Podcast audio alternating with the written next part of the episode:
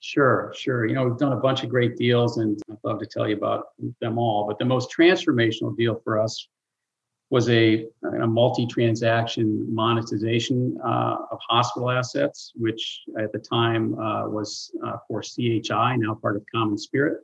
In some ways, it put us on the map. It was the largest, it still is, the largest single monetization of healthcare real estate in the history of the REIT business, and we're proud of that. As a smaller REIT at the time, we proved that we could perform, maintain and build the relationship, and that led to a follow-on transaction. So at the end of that whole two-tranche transaction, we acquired 63 properties in 9 states, little under 4 million square feet for $1 billion. And that was a big deal for us, and it's worked out great. And CHI morphed into Common Spirit, and we're very happy with the relationship we have with those folks now. This is the Providers, Properties, and Performance Podcast, the podcast that brings together leaders in healthcare and investment real estate to consider the possibilities and future at the intersection of practicing medicine and healthcare real estate investment returns. Welcome to the Providers, Properties, and Performance Podcast. I am your host, Tricia Talbot. As a healthcare real estate advisor to providers and investors, the best solutions occur when the two collaborate together as partners in delivering better patient care. Providers can deliver care to their patients when and where they need it, and investors realize the returns to build and manage facilities.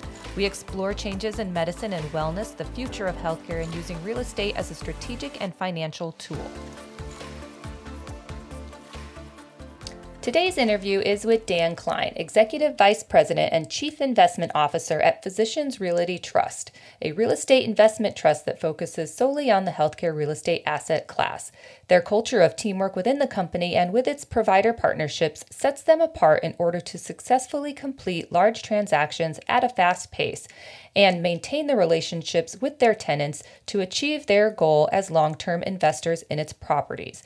Join me as Dan shares with us the story behind Physicians Realty Trust, their investment philosophy, and get to know a little bit about his leadership style. Okay, Dan, welcome to the Providers, Properties, and Performance Podcast.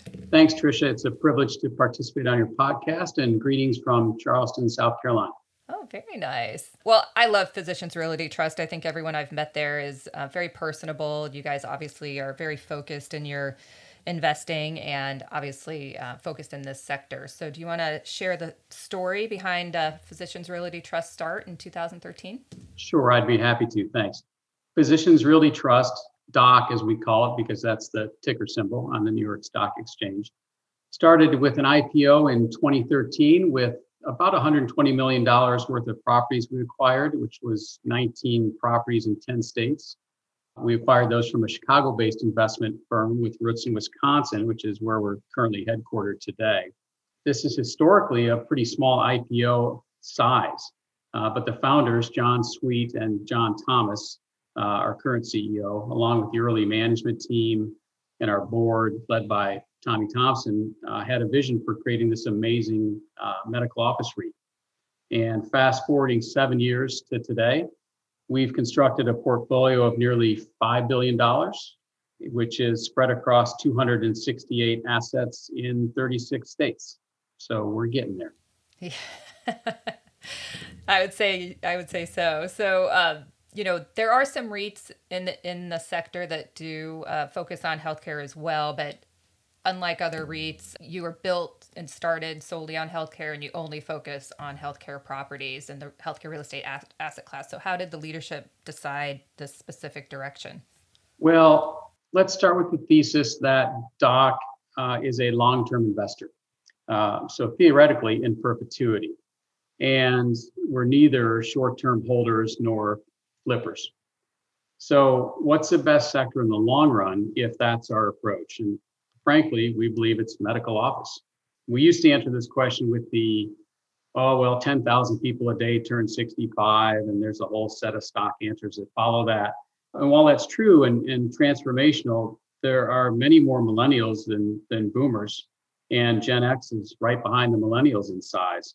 And the fact of the matter is, while older Americans require more healthcare, everyone requires some healthcare. and we're simply not getting younger, and we're sadly not getting healthier. So the opportunities for growth in the space are tremendous, and we saw that 7 years ago, and we still believe that today. It's even it's growing more than we thought. And healthcare spending is about 18% of GDP, and in 1960, I think it was 6%. That's a staggering increase, and I don't see a whole lot slowing that down right now. So we think the lion's share of that spending is going to occur in medical office buildings, and in particular, off-campus medical office buildings. And we think that's the future of healthcare. More and more spending is leaving the hospital campus in favor of convenient outpatient locations. And there will always be a place for on-campus locations, don't get me wrong, but 72% of the 2020 construction starts were off-campus. And so that's where the world is headed, in our opinion. And I think the hospitals are, and you can correct me if I'm wrong, but I think the hospitals are trying to focus on their unique ability of offering acute care services, and understanding that they, you know, the outpatient, non-critical care is not where they shine. I think I would agree with that. We did some surveying during COVID this summer around consumer preferences for healthcare locations. And overwhelming response was that patients just don't want to go to the campus right now, and maybe into the future, that they prefer a closer location to them. And you know, viewing that patient as a consumer, it really turns the conversation around a little bit. Well, and you yourself, you have an extensive career with REITs, focused in the healthcare real estate industry and the asset class. But what sets PRT apart from other healthcare real estate investors in general, and REITs specifically? Well, first, the management team and board is steeped in healthcare. We're known for our deep relationships in the space, and we work really hard on nurturing those relationships. Second, as I said earlier, we're long-term owners. So we approach investments and the relationships through that lens. So we don't have five-year windows where we need to sell something. We don't flip. We don't take every nickel off the table. And as a result, about 80% of our business is repeat business. That's really high, and we're proud of that. And most of our deals are off-market. And you know, last, we're building a portfolio, we think, for the future of healthcare. So we emphasize investment grade and equivalent providers. We capitalize on healthcare's continuing transition away from the hospital campus, as we talked about earlier. And to us, just to put a finer point on it, yesterday's healthcare was hospital centric, and tomorrow's healthcare is consumer centric. Yeah, I would agree with that. So you are the Senior Vice President of Investments and the Deputy Chief Investment Officer. So obviously you're very involved in the acquisitions. So what does PRT look for in a healthcare real estate opportunity? Yes, I'm all those things, and it almost requires the typing on the back of the business card too. I need shorter titles. What do we look for in an opportunity? Well, we screen for strategic clinical medical office facilities located in growing markets and leased to strong health systems, hospitals, or larger physician groups. And strategic to us means the building and its uses must align with the provider's outpatient strategy and be relatively sticky in terms of use, acuity, and procedures. For example, orthopedics, cardiology, oncology, those are all great uses and tenants of ours. We in opposition to things we don't really look for, like administrative space, IT space, back office space, hospitals and other acute care types of facilities, longer duration, and seniors housing we're not currently involved in today. So that's looking like a wise decision today, but who knows what happens in the future. But, so that's what we look for. And as far as investment criteria goes, it's really detailed quantitative and qualitative mix of data and people and departments in our shop that end up chiming in on all facets of a deal. But you know, recognizing that kind of rare is a deal that checks every box. I'll give you a few things that we do look for, and if we get them all, that's great. But we look to get most of them out of most deals. So stabilized assets. We're not the turnaround guys. Stabilized assets leased to providers affiliated with a leading health system or a larger physician group, as I talked about. financially strong tenants with solid credit profiles. It's very important to us. Long lease terms and a preference toward those specialized uses we talked about. Markets that have population and income growth, that's great. If the building's in a medical micro market, kind of near other MOBs, in a growing outpatient market with case volumes that are appropriate, then we like that. And as far as the building, we seek out Class A buildings, 50,000 square feet and larger, although we will do smaller, but in general, 50,000 feet and larger, and less than 15 years old. The older buildings tend to be a little harder to sustain over time. That's kind of what we look for. I mean, you're in 36 states now, you said, but do you have a geographic preference when you're looking at opportunities? We really don't. In contrast to some of our peers, we really don't.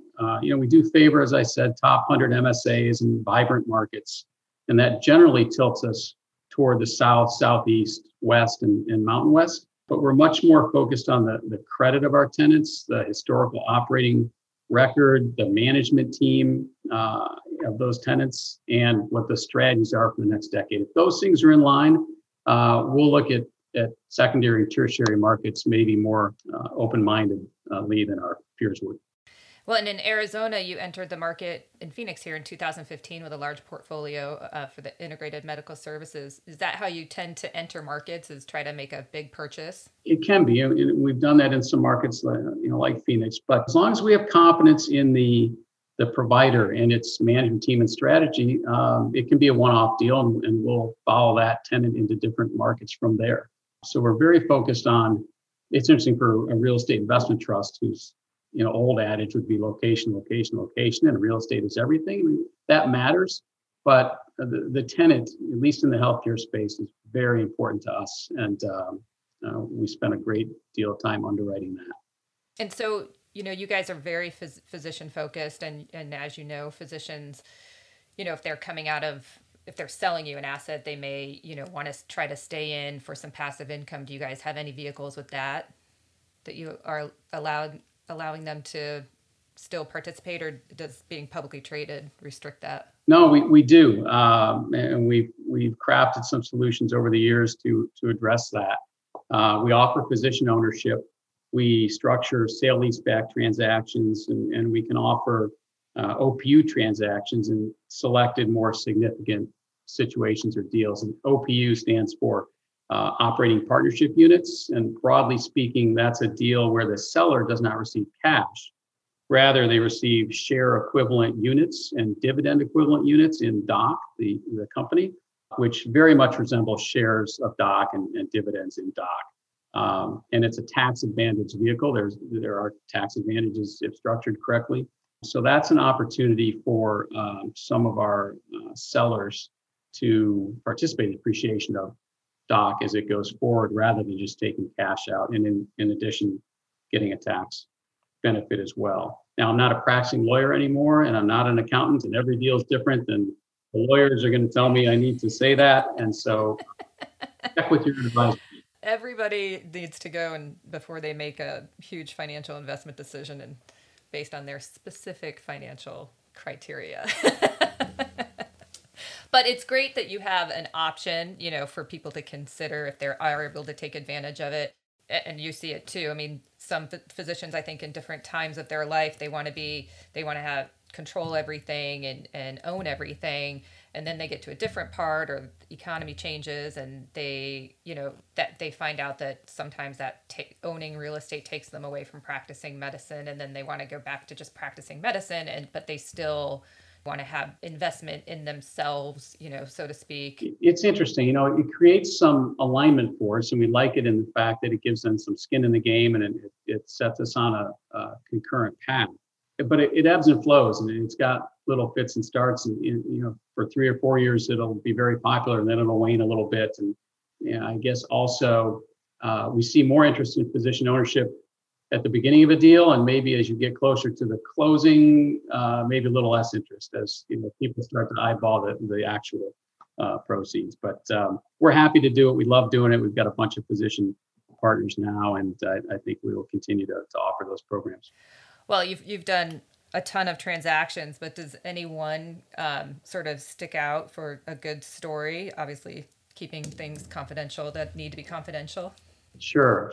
You know, we've done a bunch of great deals, and I'd love to tell you about them all. But the most transformational deal for us was a multi-transaction monetization of hospital assets, which at the time was for CHI, now part of Common Spirit. In some ways, it put us on the map. It was the largest, it still is, the largest single monetization of healthcare real estate in the history of the REIT business, and we're proud of that. As a smaller REIT at the time, we proved that we could perform, maintain and build the relationship, and that led to a follow-on transaction. So at the end of that whole two-tranche transaction, we acquired 63 properties in 9 states, little under 4 million square feet for $1 billion. And that was a big deal for us, and it's worked out great. And CHI morphed into Common Spirit, and we're very happy with the relationship we have with those folks now. And I don't think many people understand the manpower that it takes to put that kind of transaction together.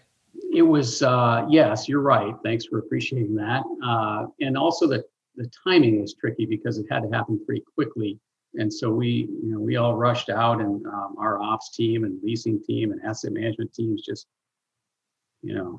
busted their back ends to get out there and see every property and do all the due diligence. And, to acquire that many properties in that short a period of time is really, it was really a great experience. Well, if I would say, obviously, your financial and real estate acumen in the industry, but I would say one thing that I think sets PRT apart is you guys do work as a team. And I think that obviously I think helps you put deals like this together as quick as you can. Cause I would say that whenever I meet somebody that works for PRT, it's a very, you guys are all towards the same goal. You're all committed to to the vision and what your leadership sets forth, and you guys all work together to get things done.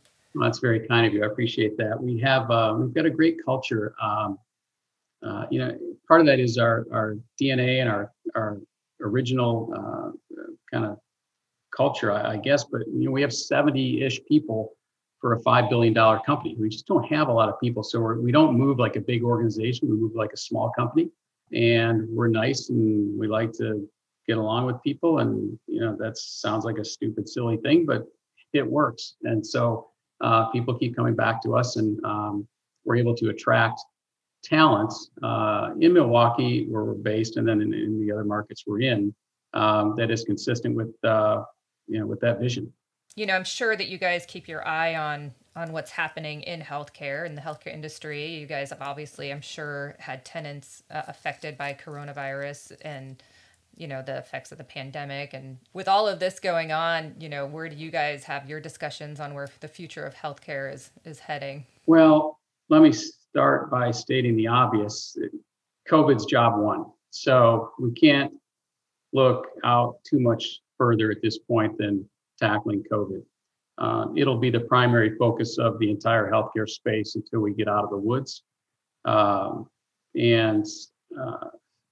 Issues on the table are daunting: prevention, diagnosis, treatment, therapeutics, testing, tracing, masking, PPE, supply chain, physician shortages, staffing issues, mental health. I mean, there's just so much that goes along with how we not just get a vaccine and get it out there, but how we deal with all these issues simultaneously, and then help have our providers care for the people that are getting sick and injured, having nothing to do with COVID. That we're fair care, and as we've read, that's the lack of some of that service is causing some downstream issues.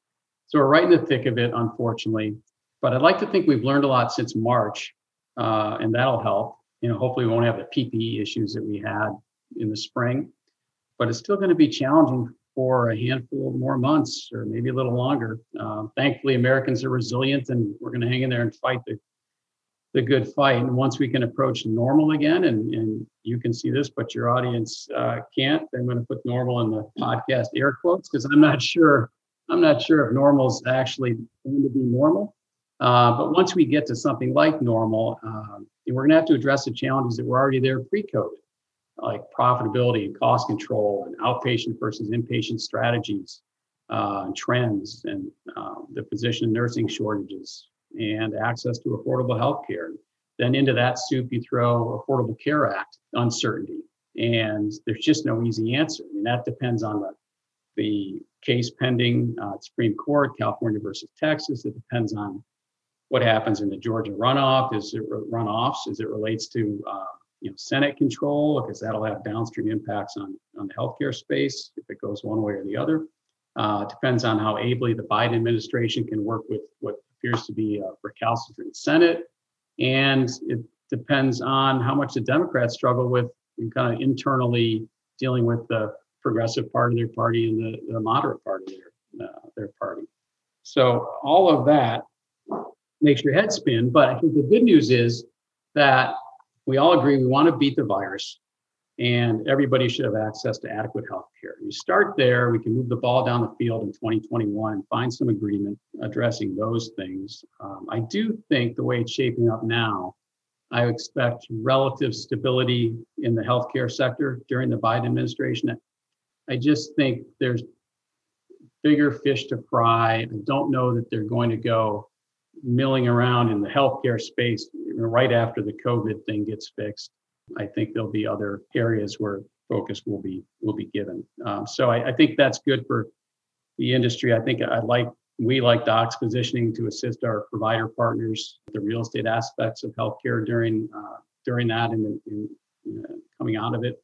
I think once everybody takes a deep breath and we make the transition and everything calms down a little bit and we get a vaccine out there, I think things will get a lot better. I think there's a pent-up desire for some better times. And I think the first, conservatively, I think the first 12 months of the Biden administration is going to be only coronavirus. I'm not sure that there's a lot of more bandwidth to deal with anything else. But hopefully, but then I do think moving on to healthcare in the future of where that's going. And like you said, getting an affordable system in place, where do you see PRT responding to, hopefully getting to a point where the U.S. can have maybe a hybrid model or, and an affordable care model? Does that change how you guys might invest? I'll answer the healthcare piece of that first and the healthcare real estate piece of that second. The healthcare piece, and I want to be careful because our tenants, our partners, our providers, they're providing the care. I don't want to presume that DOC is doing that. We're here to help them accomplish their missions. So honestly, whichever way it goes, we're in good shape. I mean, they're just, the politics as a whole is, strange as it sounds, a small piece in this demographic healthcare puzzle. The three demographic groups I mentioned earlier, I mean, the impact of those groups moving through the system is greater than any policy change that's going to be enacted. And given that those policy changes take a long time to enact, it's just not going to happen overnight. So I don't think we're holding our breath for overnight policy change in either direction. I think we are more focused on supporting our partners and caring for the dealing with the demographic shifts that are occurring that are requiring more care and better care and faster care. And we're almost, agnostic on the political side of it. And I think we're in good shape, whatever happens. As far as real estate goes, we think of ourselves as healthcare's real estate partner of choice. And we do that because we see the broader healthcare landscape. I think we're good at that. We understand the policy implications of certain actions. And we understand the consumerism trends that are just so strong that are driving a lot of the changes in healthcare, and is behind some of our thinking on the off-campus environment. And we're resource rich, meaning we've got the capital to deploy, and we're efficient at raising that. And we have that ready, willing, and able to be deployed to our healthcare partners. And I'd like to think we're nimble and creative in our solutions to the real estate side.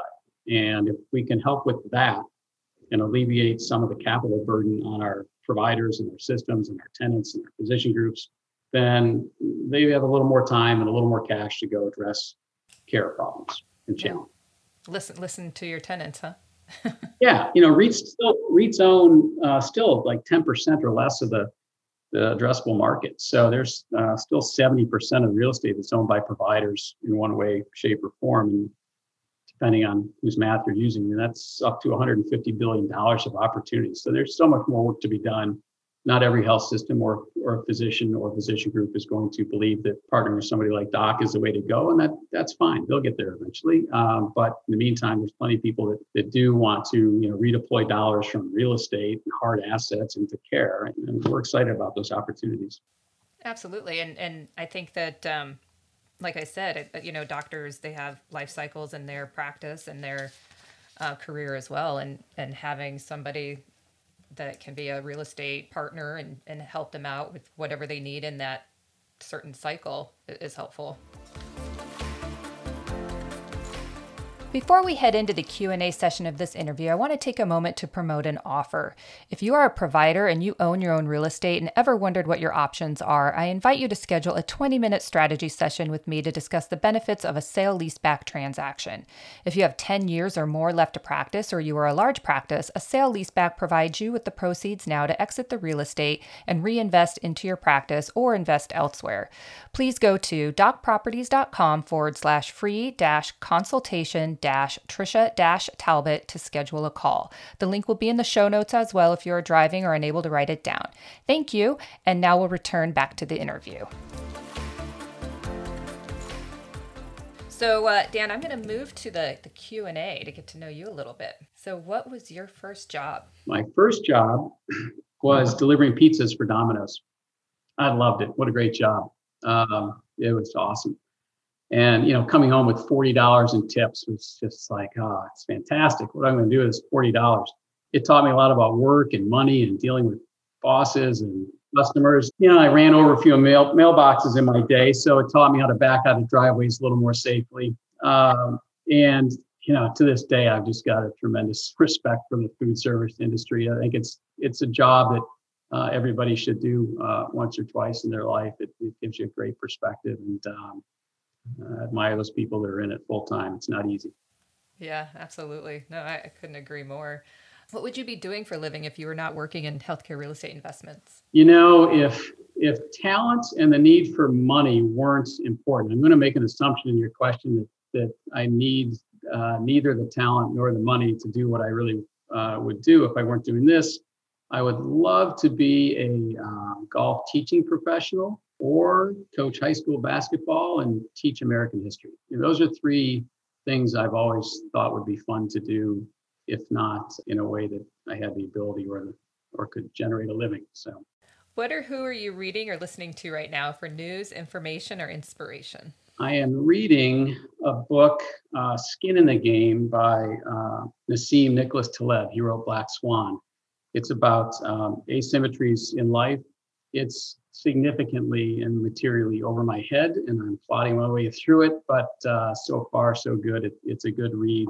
I honestly don't read as many books as I should. I see Bill Gates, I hear Bill Gates talk, and the other folks about they read a book a day or a book a week, and I don't read as many as I should because I've got a short attention span, but I consume a boatload of information via podcasts and blogs and white papers, and so I probably accumulate the same number of pages just in a different way. And at the top of my podcast list is Providers, Properties, and Performance, for sure. It's number one. And I also listen to, and there's 5 or 6 that I listen to on a regular basis, but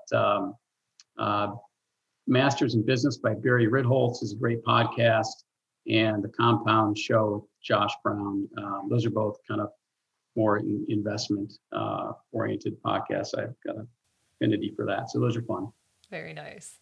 What is one thing you do every day for healthy self-care? Every morning, I spend a minute thinking about my day in the context of my worldview. How do I use my time today to further my bigger picture goals? And that's not original thinking. I stole it from Stephen Covey's 7 Habits decades ago. It's the begin with the end in mind theory, but it's resonated with me, and I've applied it since. Most actions in most days should further my mission. And what is that? So I spend a few minutes every morning trying to think about what I'm going to be doing for the day and how that fits into the bigger picture, and making sure that it does and adjusting if it doesn't.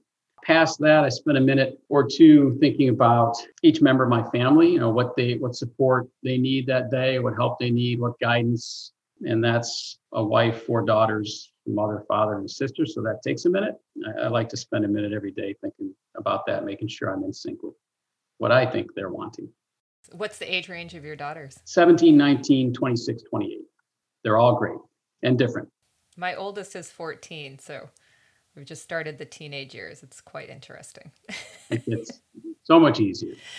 So much easier. Yeah, yeah.